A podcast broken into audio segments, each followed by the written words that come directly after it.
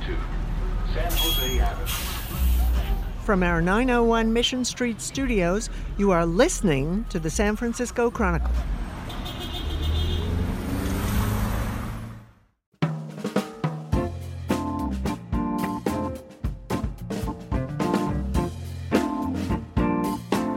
Welcome to the Datebook Podcast. I'm San Francisco Chronicle pop culture critic Peter Hartlaub, here with Chronicle movie critic Mick LaSalle. Welcome, sir. Oh, thank you very much. It's good to be with you. Yeah, welcome back from Venice. I always know you're in Venice because I get like really great movies. Like I get, I get like Arrival. I got It Chapter Two this year. I've been doing uh, panels at Venice uh, on and off since 2006, but I don't go every year um, because a lot of times, I mean, it's it's it's a little bit like a busman's holiday, you know, and and so it. I find myself I, I, I you know go, I'm go I go on vacation and then I go to Venice and next thing I know I'm rushing to see movies and I start feeling like hey I could do this at home you know It seems like you see more movies in Venice than when you're here sometimes. well in a way yeah that is true uh, although I also the other thing that makes me kind of unsuited to film festivals in a way although I do like going there is that um, there's some people they're able to sit down and watch four movies in a row. Some of them can do five in a row, and I can't. I can't. I can't do it. I, would say, I mean, three would be really pushing it, and most days just two. I just it. Not only that, but after three, I don't like anything. I start thinking that the movie's bad, and then it's not. It is just because it's just too much. So anyway, yeah. So I've been doing it since on and off since 2006. I probably do it about two thirds of the time. Yeah. Well, we're very happy to have you back. I would have Thank you. loved to hear your take on Rambo 4. I had to Oh, jump on that grenade for you. I would have loved to see that. Actually, I would have liked writing that one.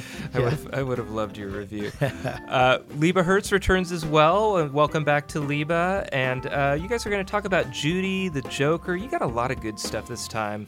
A little bit about uh, the Oscars.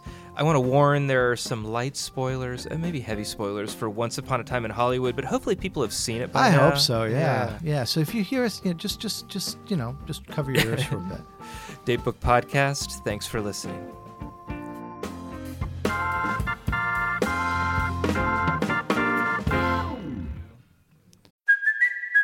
Kaley Cuoco for Priceline. Ready to go to your happy place for a happy price? Well, why didn't you say so? Just download the Priceline app right now and save up to 60% on hotels. So, whether it's Cousin Kevin's Kazoo concert in Kansas City, go Kevin, or Becky's Bachelorette Bash in Bermuda, you never have to miss a trip ever again. So, download the Priceline app today. Your savings are waiting.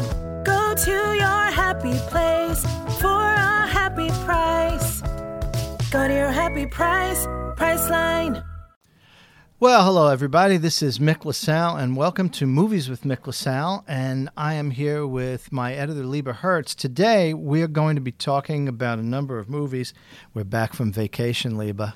Wow. Yeah, so we're going to be talking about uh, Joker.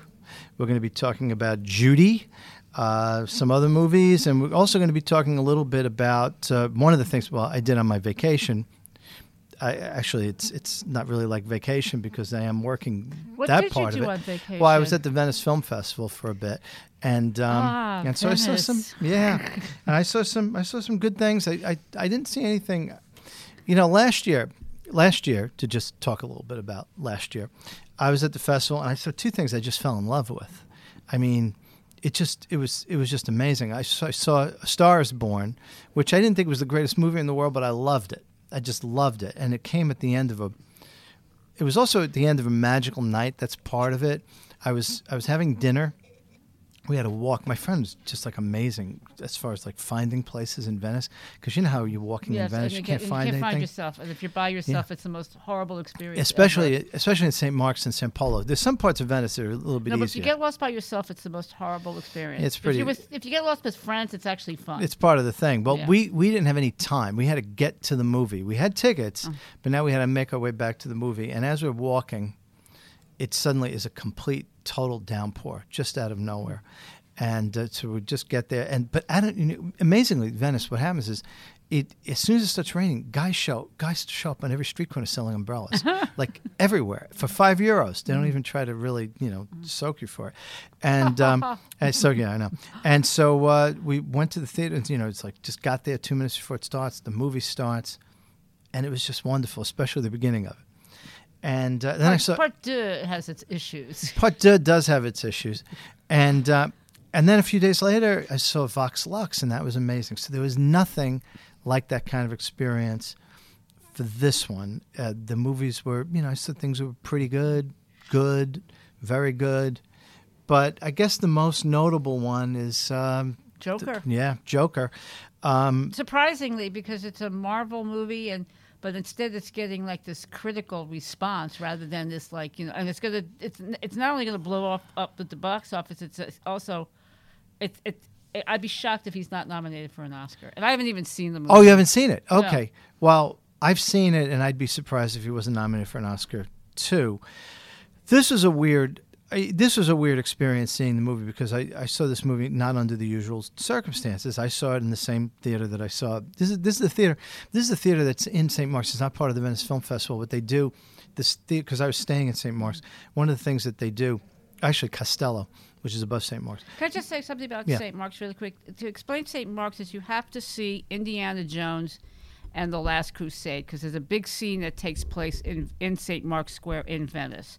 So if you remember that scene where he actually pops up and says, "Ah, Venice, that's St. Mark's Square." Okay, and Okay, it's also so- and if you've seen Blume in Love, that's another one. And uh, St. Mark. Well, I wasn't staying. You know, St. Mark's Square. You don't want to. I don't want to be near there. I was in staying in Castello, which is kind of a neighborhood, but the theater is in St. Mark's, and and I, I you know walk there, and uh, so I saw Joker with a mostly European audience, because most Americans they don't go to the movies when they're in Venice. They don't even think about it, and. Uh, it was it's a it's a it's a weird it's a weird movie to see in a nice peaceful beautiful play, old place because it looks like every bit of American neurosis and paranoia just opened for the world to look at and um, he I have to say to to uh, to uh, the you know the credit of Joaquin Phoenix, who I wasn't particularly looking forward to seeing in this role because it was going to be all shtick.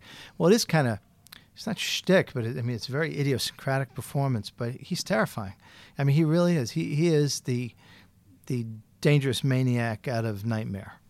And I'd have to say the the scariest maniac I've seen in a movie in many years. Maybe I mean he's right up there with like Anthony Perkins or something in mm-hmm. Psycho. I mean he's just scary because he looks like he's unreachable, you know, you, and and it's just nuts. I think the movie when I saw it, I said, "Really, you know, they got to make this thing. Really, this is. Mm. I mean, it's a good movie. It's a very good movie. Not great. There's some doldrums in there because in a movie like this, it's hard to have a second act. I mean, you establish a guy's a complete maniac, and then you know how it ends. The, the middle is just about a matter of filling out stuff, and some of it is feels like filler, and some of it doesn't. Um, but you know, we know the last time there was a Joker movie and what happened, and this movie really is all about uh, you know kind of a, a, a loner and a uh, I mean a guy who just fits the pattern of, of some kind of mass murderer, and it's just I just think the you know this is not a movie that the world needed, but I can't say that it's not good because it is. It's actually very good. I'm I'm just wondering about um, whether you agree or disagree with. There's a bunch of protests going on, especially out of Aurora. Um, that's where the horrible shooting occurred, where the killer was inspired by the, the last Joker movie, and they they're protesting the release of this movie.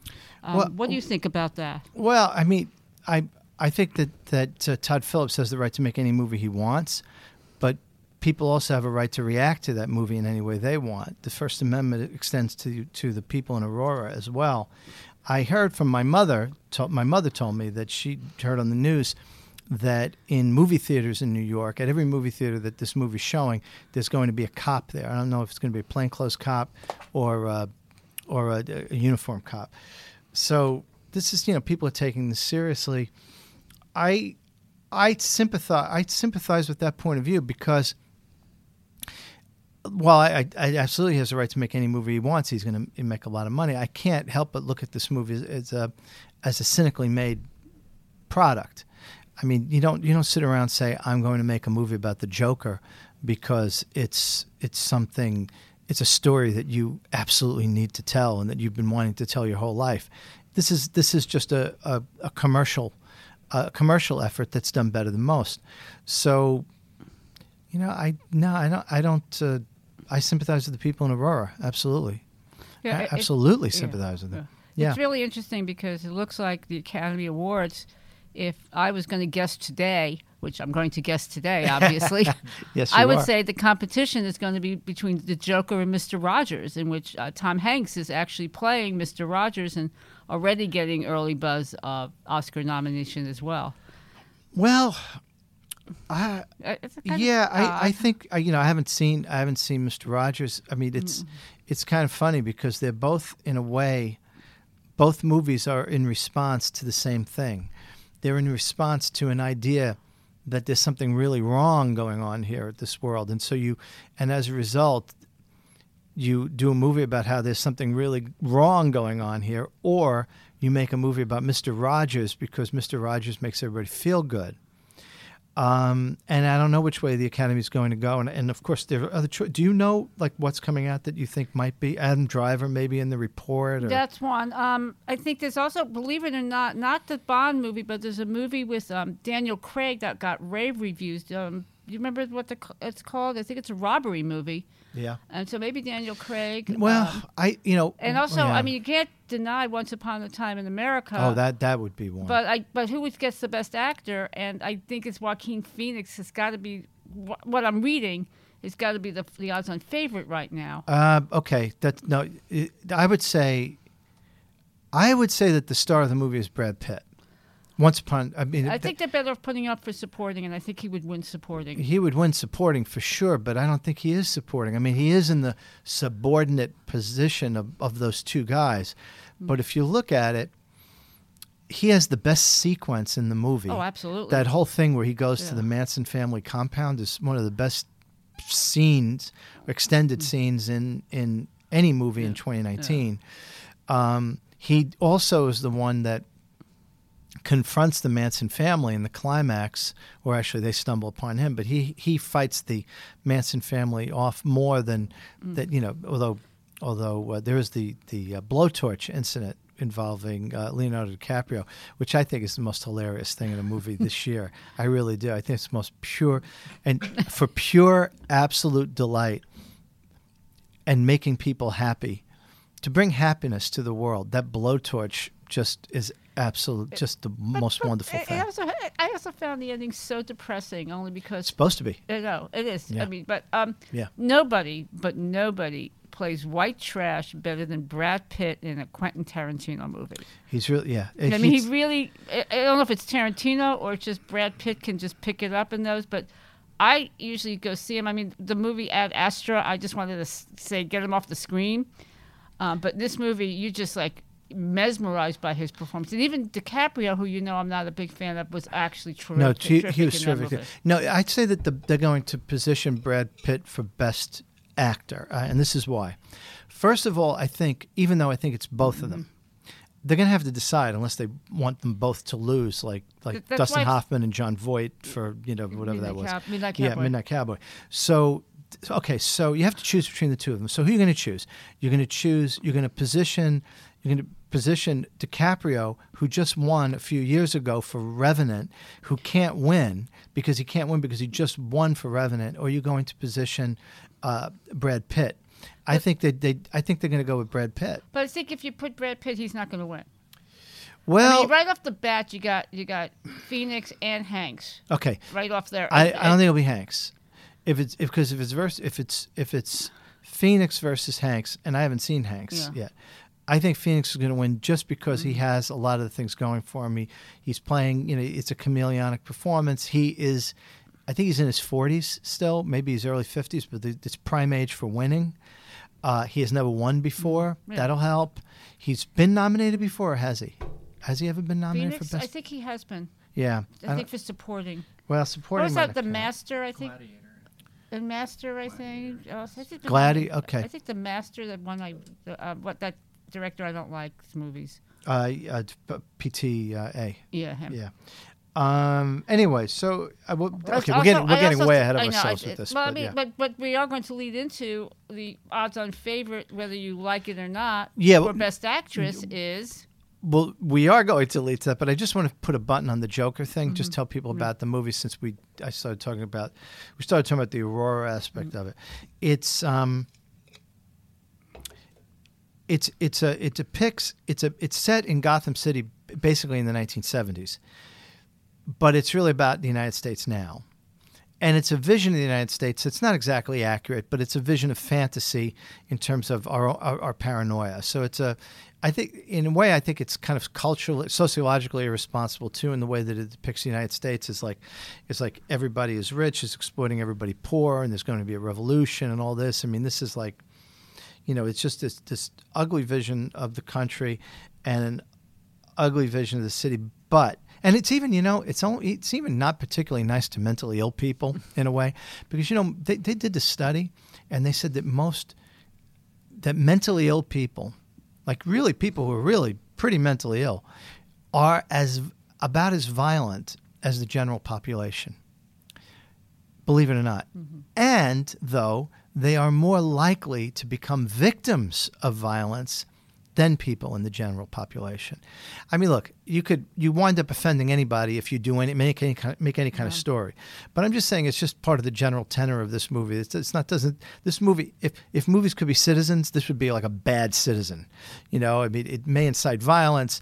It it prevents it, it presents a kind of paranoid vision that kind of feeds whatever the paranoia is out there, and it's not even nice to people who are kind of crazy all the same, I think it's a good movie. So you know, you might want to check it out when it's on video. I I, I, I would not go to the movies to see this. I mean, really? Yeah.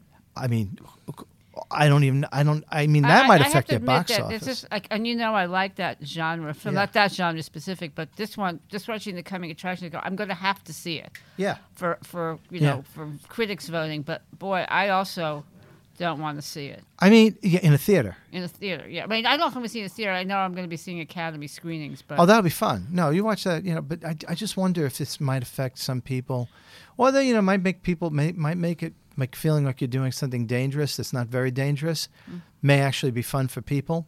You know what I mean? Yeah. You know, it always is a little bit fun to do something that you feel like it's dangerous, but you know it's probably not really. That's how I feel about mm. flying. Mm. I'm always nervous on a plane, but I, I'm kind of excited by it because I'm not really worried about it. I'm it. glad you're excited about it because I'm I'm not. As, I- I'm You don't- like in takeoff. It's you don't even bother talking to me. Well, yeah. Don't, well, ju- don't even count. think about Just it. count. Do the count to a thousand. You count. I do one Mississippi, two Mississippi, to like 120. No, no, go go over to a thousand. By the time you're at your your, your Or you hear retreat, that ding. You hear the, the famous ding. The ding is a The good ding one. is a good one. Then the flight attendants get up and you go, oh my goodness.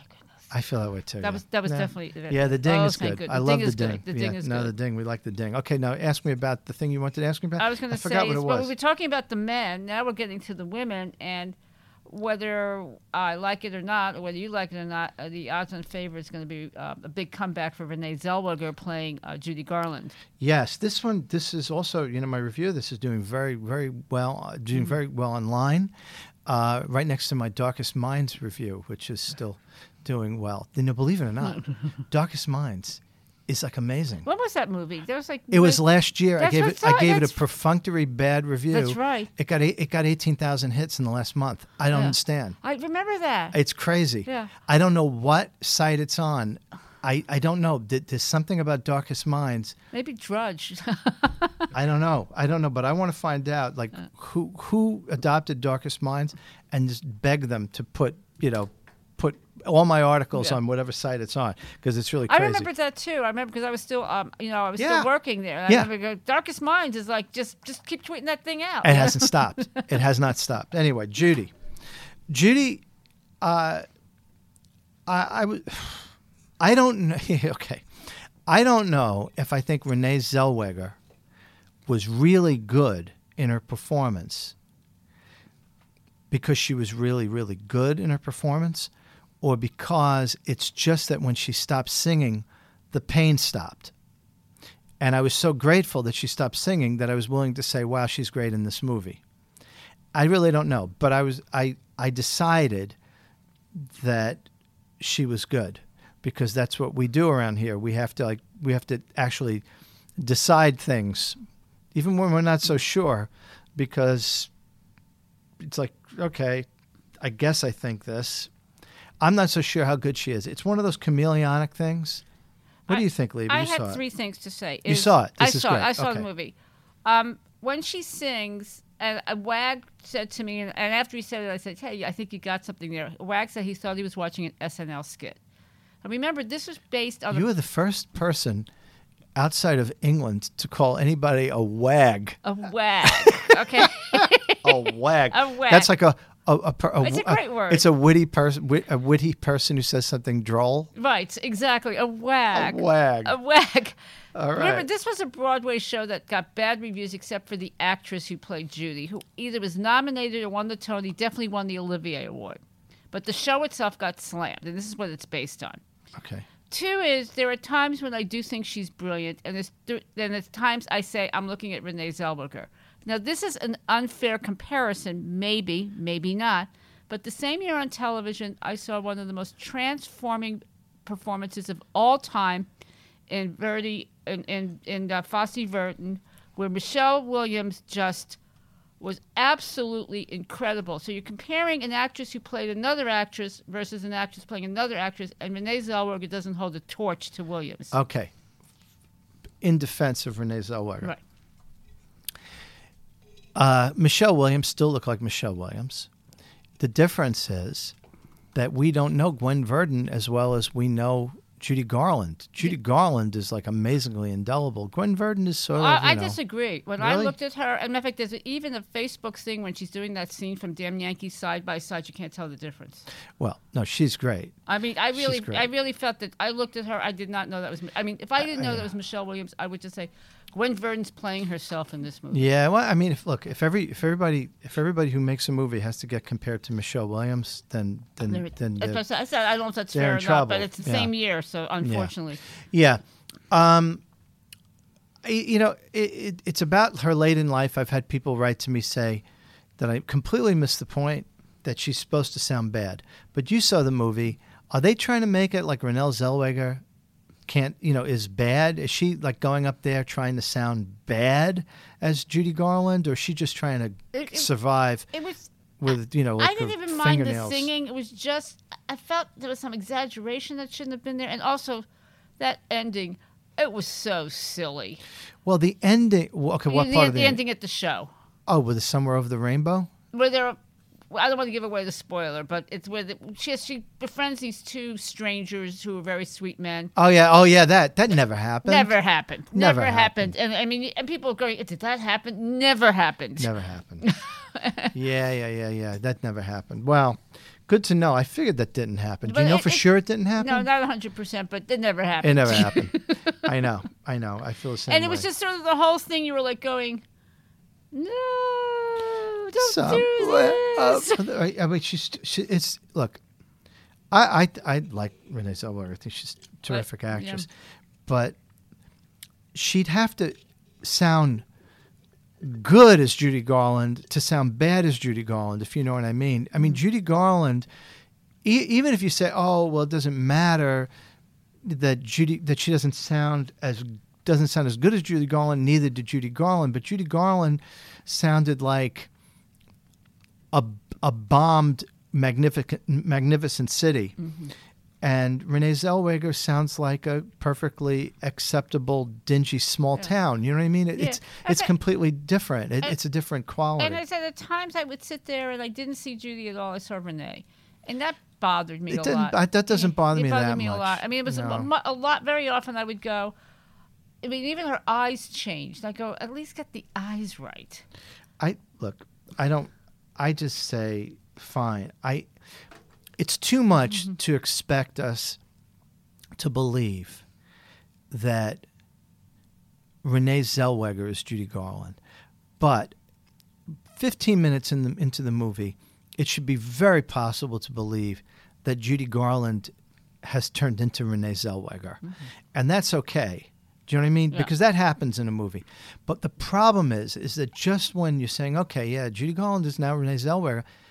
Oh, she sings like Renee Zellweger, and then it's, and then then you're gone. Then it's mm-hmm. like okay, Yeah. because everybody's going crazy about her, and you just don't believe, you just don't believe I that mean, this person did the singing. it's that's just the way I mean, I feel for because I agree with you. I've always liked her as Oh, an she's actress, and I thought that you know her career, you know, unfortunately hit a dead spot. I don't know the exact reasons why. Forties. I guess. Um, the only other actress I can see right now, and the movie's getting so-so reviews, is uh, Carmen. What's her name? Erivo, the uh, actress, the Broadway actress. Erivo. She's playing Harriet Tubman.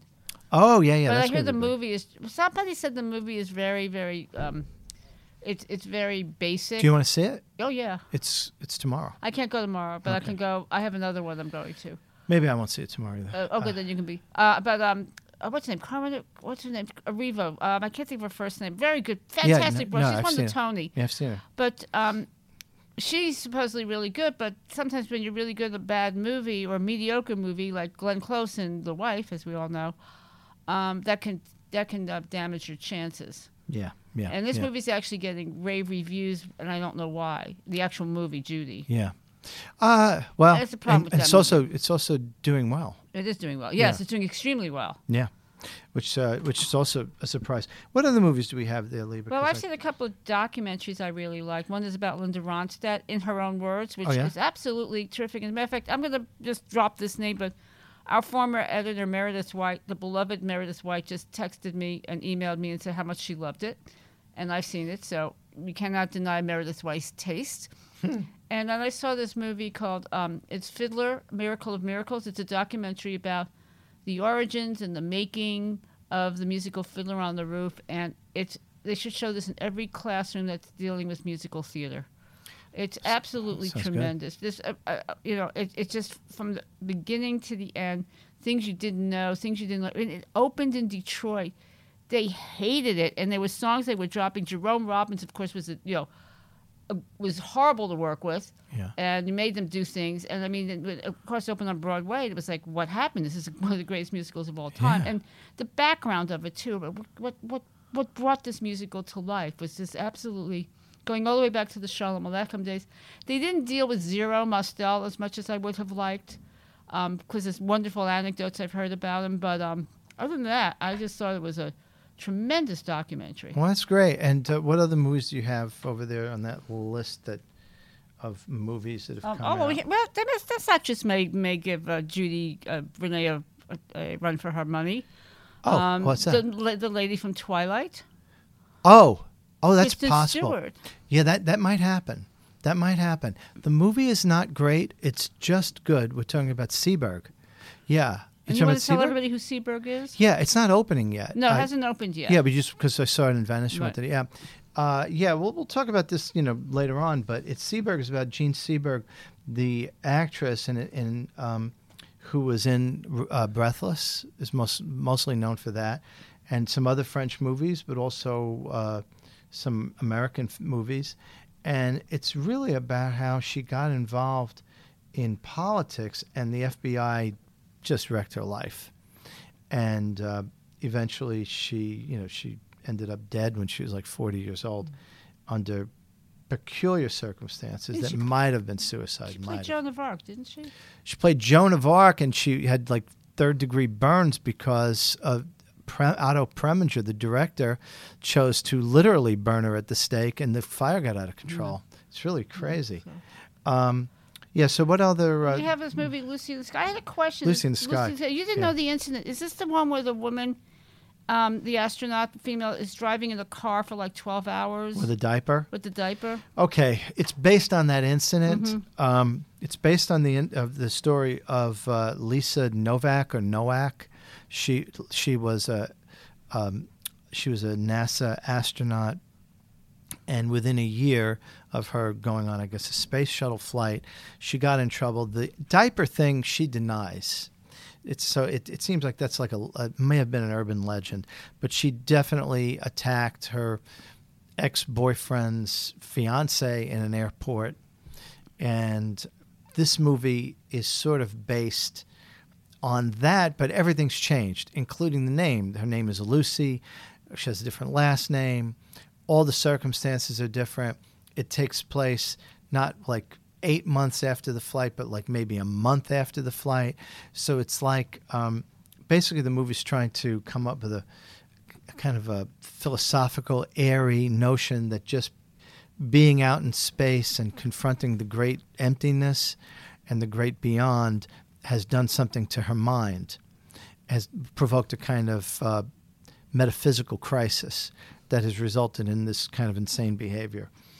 And it stars Natalie Portman, who's always fun, and she's really, she's very, she's very good in the beginning of the movie as a hard driving, very career oriented, can do sort of person, and then she's very good towards the end of the movie as somebody who's cracking up, who's going nuts, who's become sexually obsessed and and obsessed in every possible way.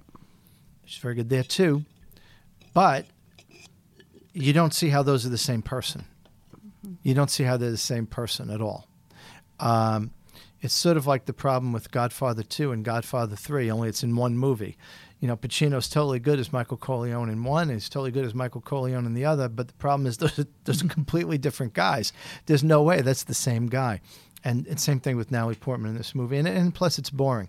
So I wouldn't see it. It's interesting you bring that up because Ad Astra deals with the same thing about how space can mess around with your mind. It's a James Gray movie. That's uh, Yeah, it's beautiful to look Yeah. at. Absolutely gorgeous. The storyline is this is again where Brad Pitt is not playing white trash, and as, as a result, you like want to like the the story's not very good. Hmm. But the part with Tommy Lee Jones and the part with um, Donald Sutherland is very good.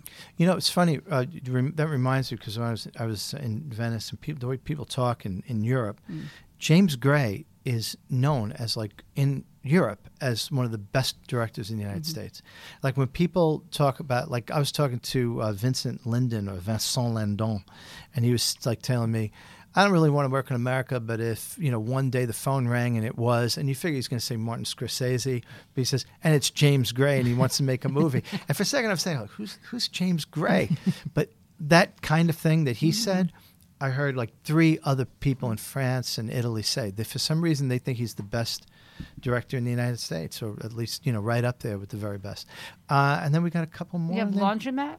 Laundromat, yeah, that opens this week. That's a, a Steven Soderbergh movie um, about a money, kind of a money laundering law firm based in Panama, but it's about all the horrible things that happen as a result, like.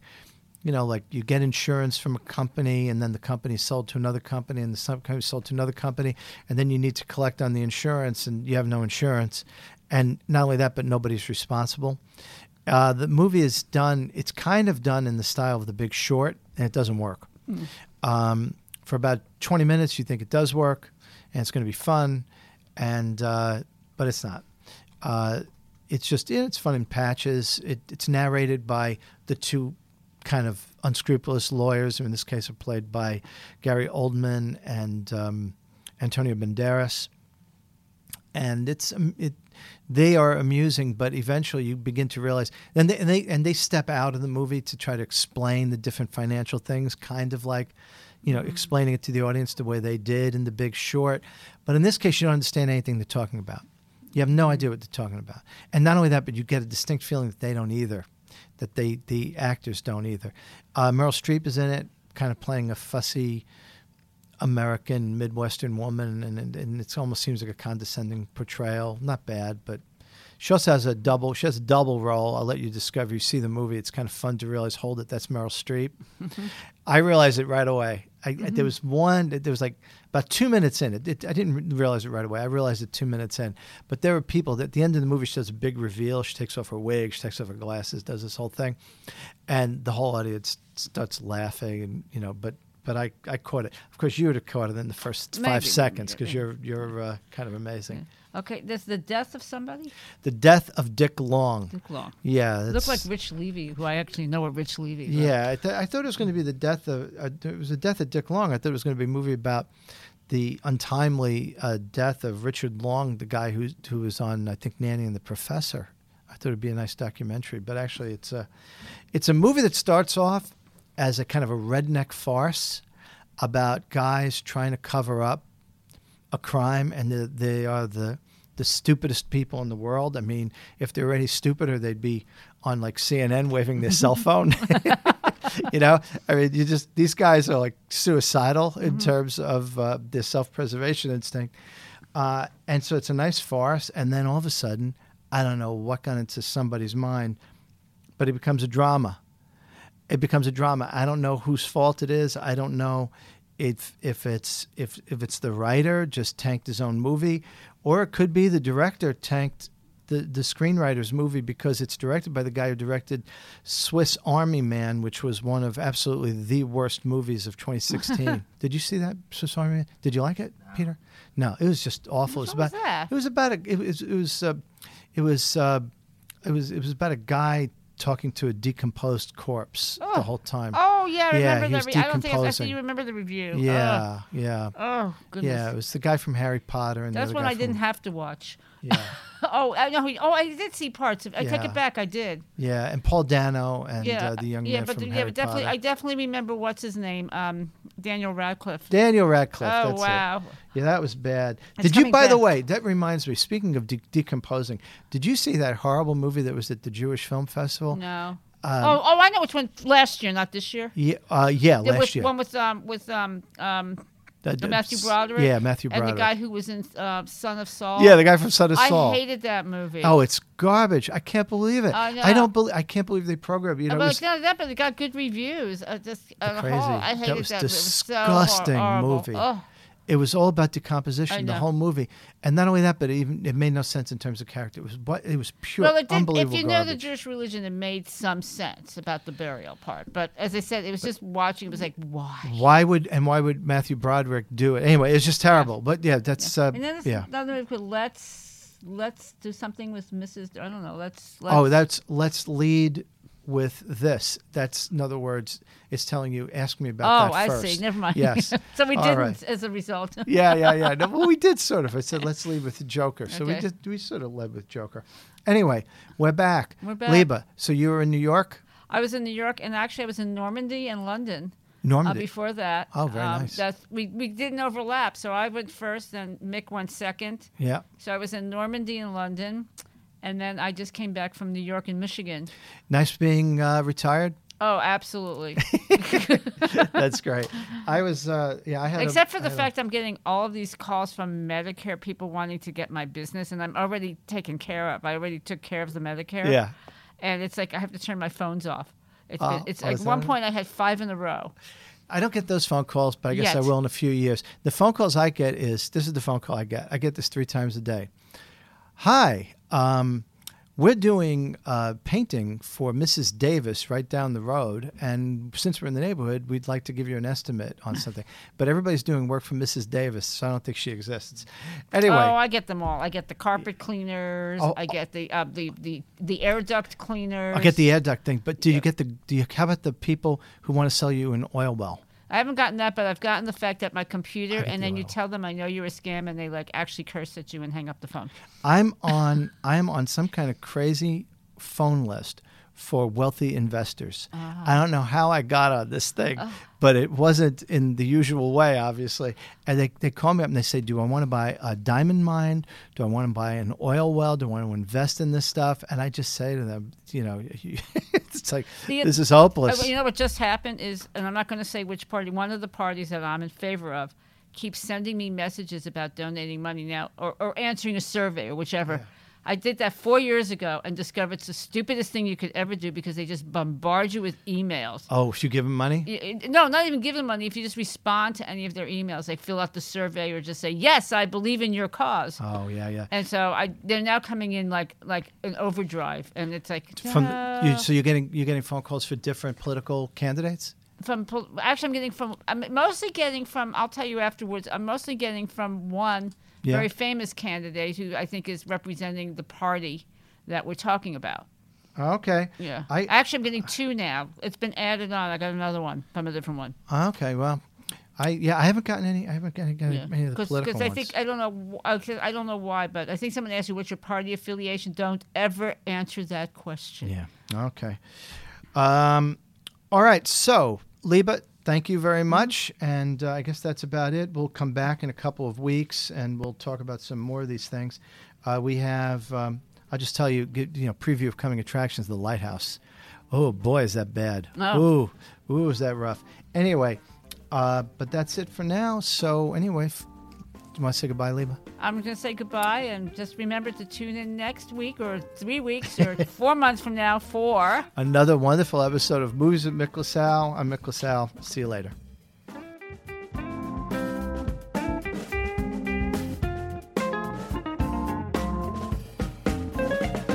You are listening to the San Francisco Chronicle. Thanks to Mick LaSalle and Leba Hertz. Our producer today is me, Peter Hartlaub. Supervising producers are King Kaufman and Libby Coleman. Executive producer is Tim O'Rourke, and our editor in chief is Audrey Cooper. Our music is Midnight Special by Ease Jammy Jams. Read our columns and subscribe to the Chronicle at www.sfchronicle.com. Chronicle podcasts are on Apple Podcasts and other streaming services. Listen at www.sfchronicle.com slash podcasts with an S.